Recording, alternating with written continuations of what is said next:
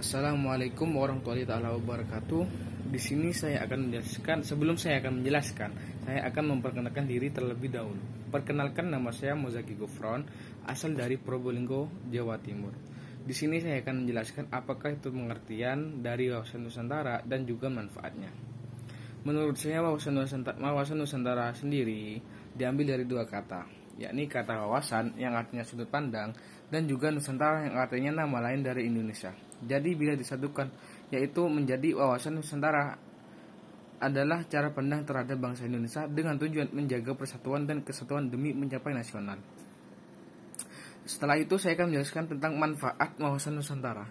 Manfaat Nusantara ini sendiri dapat menjadikan bangsa ini diterima dan diakui oleh bangsa-bangsa lain atau mendapat pengakuan konsepsi Nusantara di forum internasional dan pengakuan ini dapat dibuktikan dengan penerimaan asas negara kepulauan berdasarkan Konvensi Hukum Laut 1982. Hal ini membuat Indonesia sebagai negara kepulauan diakui oleh dunia internasional.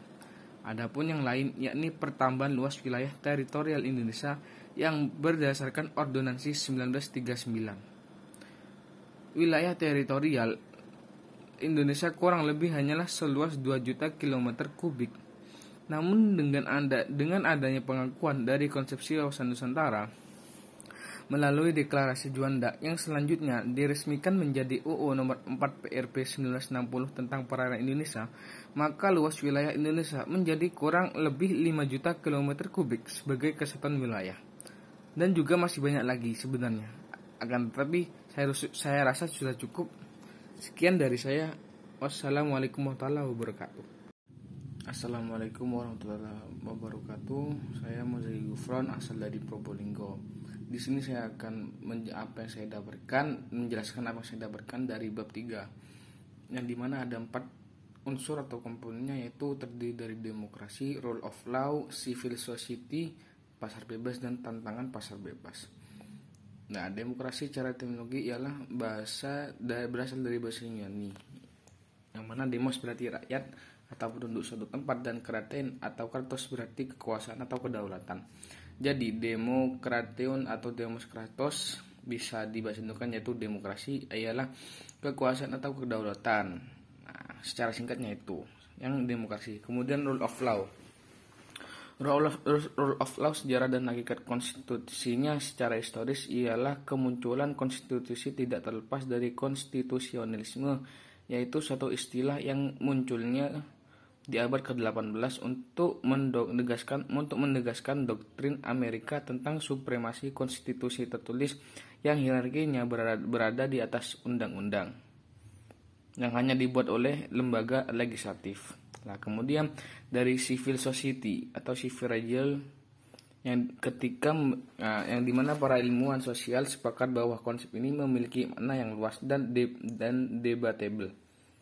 Kemudian yang pasar bebas Pasar bebas dan tantangan pasar bebas adalah panggung sosial ekonomi satu-satunya yang, yang memungkinkan sebuah keadilan dapat diwujudkan. Selain itu, pasar bebas merupakan perwujudan dari apa yang disebutnya sebagai sistem kebebasan kodrati dan keadilan. Assalamualaikum warahmatullahi wabarakatuh. Saya Mozari Gufron asal dari Probolinggo.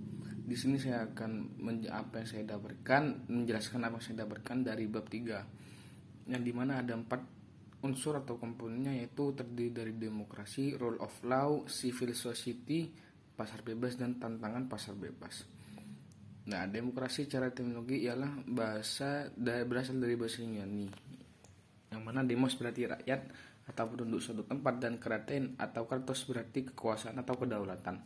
Jadi demokration atau demos kratos bisa dibahasakan yaitu demokrasi ialah kekuasaan atau kedaulatan secara singkatnya itu yang demokrasi. Kemudian rule of law.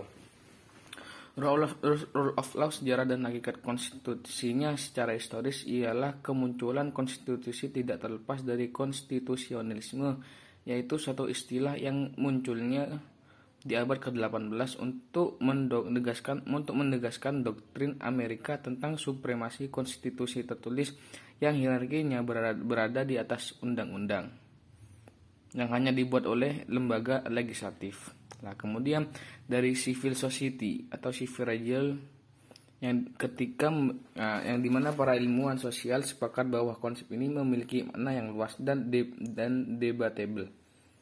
Kemudian yang pasar bebas, pasar bebas dan tantangan pasar bebas adalah panggung sosial ekonomi satu-satunya yang, yang memungkinkan sebuah keadilan dapat diwujudkan. Selain itu, pasar bebas merupakan perwujudan dari apa yang disebutnya sebagai sistem kebebasan kodrati dan keadilan. Assalamualaikum warahmatullahi wabarakatuh. Perkenalkan nama saya Mozaki Kufron, asal dari Probolinggo. Sekarang pada waktu ini saya akan menjelaskan tentang tema diskriminasi gender. Sebelum itu saya terlebih dahulu menjelaskan tentang HAM, yaitu hak asasi manusia. Hak asasi manusia itu merupakan hak yang melekat pada diri setiap manusia sejak awal dilahirkan yang berlaku seumur hidup, seumur hidup dan tidak dapat diganggu gugat oleh siapa pun. Hak asasi manusia ini didasarkan pada prinsip fundamental bahwa semua manusia itu memiliki martabat yang intern, yang intern tanpa menang jenis kelamin, ras, warna kulit, bahasa, asal usul bangsa, umur, kelas, keyakinan, politik, dan agama. Mereka semua itu berhak menikmati hak-haknya sebagai seorang manusia. Lah, mengapa kita harus memiliki HAM ini, HAM tersebut? Lah, karena jika kita sebagai seorang manusia tidak memiliki HAM atau hak asasi manusia, maka orang lain itu gampang gampang sekali untuk berbuat semena-mena terhadap kita. Semisalnya berbuat apa ya? Mencelakai kita lah sebagai uh, mencelakai kita dengan semena-menanya. Berbuat yang tidak adil lah gitu. Semisal seperti itu. Enggak. Selanjutnya saya akan menjelaskan tentang diskriminasi gender. Diskriminasi gender ialah sebuah ketidakadilan dengan pembedaan sikap dan perlakuan terhadap sesama manusia berdasarkan jenis kelamin. Diskriminasi contoh contoh diskriminasi gender itu ialah kekerasan fisik maupun non fisik yang dilakukan oleh suami terhadap istrinya di dalam rumah tangga dan bisa juga pemukulan, penyiksaan, dan perkosaan yang mengakibatkan, yang mengakibatkan perasaan tersiksa dan tertekan. Diskriminasi gender tersebut kebanyakan korbannya itu ialah perempuan. Diskriminasi gender ini dilatar belakangi dengan perbedaan gender yang di mana kondisi yang menempatkan perempuan pada posisi yang lebih rendah laki-laki. Contohnya itu ialah seorang ibu yang tidak diberi kesempatan untuk mengambil keputusan dan menyalurkan pendapat. Lah, itu salah satu dari latar belakang diskriminasi gender. Tentunya kita sebagai ma mahasiswa, mahasiswa atau aksi kita sebagai mahasiswa, kita seharusnya tuh bisa me, apa ya, men, mensifati sama manusia itu dengan bersama dengan rasa yang sama. Maksudnya maksudnya itu ya nah dengan perbuatan yang sama. Bukan bukan malah kita itu berbuat dengan semena-menanya uh, terhadap orang lain. Gitu. seperti bisa seperti itu. Dan kesimpulannya ialah diskriminasi gender itu ialah perbuatan yang tidak sama terhadap sesama gender. Yang dilatar belakangi oleh perbedaan gender ketidakadilan gender. Nah maka butuhnya ham, hak asasi manusia dalam diskriminasi gender ialah sebagai itu. Makanya sebagai manusia itu kita memiliki hak asasi, hak asasi manusia yang di mana bisa membantu kita atau melindungi kita dari perbuatan orang yang semena-mena. Seperti itu. Assalamualaikum warahmatullahi wabarakatuh. Perkenalkan nama saya Mozaki Kufron, asal dari Probolinggo. Sekarang pada waktu ini saya akan menjelaskan tentang tema diskriminasi gender. Sebelum itu saya terlebih dahulu menjelaskan tentang HAM, yaitu hak asasi manusia.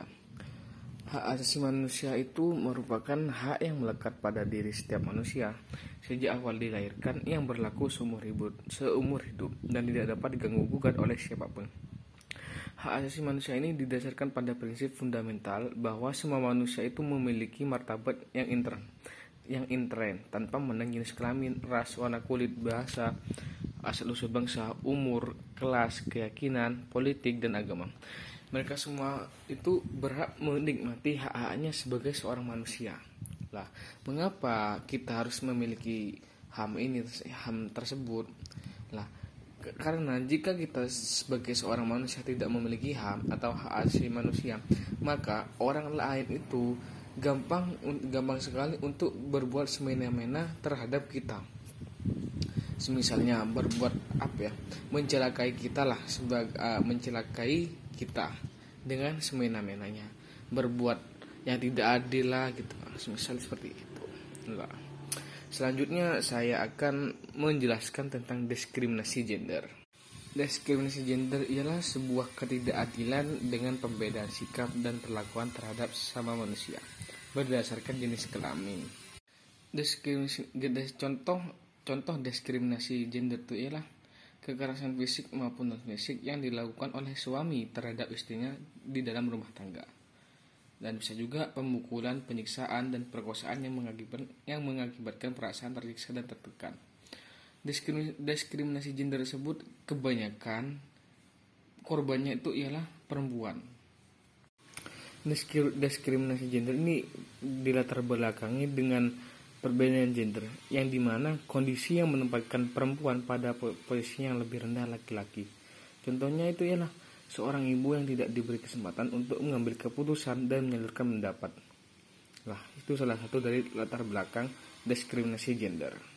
Tentunya kita sebagai ma mahasiswa, mahasiswa atau aksi kita sebagai mahasiswa, kita seharusnya tuh bisa me, apa ya, mensifati sama manusia itu dengan bersama dengan rasa yang sama. Maksudnya maksudnya itu ya nah dengan perbuatan yang sama. Bukan bukan malah kita itu berbuat dengan semena-menanya uh, terhadap orang lain gitu. seperti bisa seperti itu. Dan kesimpulannya ialah diskriminasi gender itu ialah perbuatan yang tidak sama terhadap sesama gender yang dilatar belakangi oleh perbedaan gender ketidakadilan gender nah maka butuhnya ham, hak asasi manusia dalam diskriminasi gender ialah sebagai itu. Makanya sebagai manusia itu kita memiliki hak asasi, hak asasi manusia yang di mana bisa membantu kita atau melindungi kita dari perbuatan orang yang semena-mena. Seperti itu.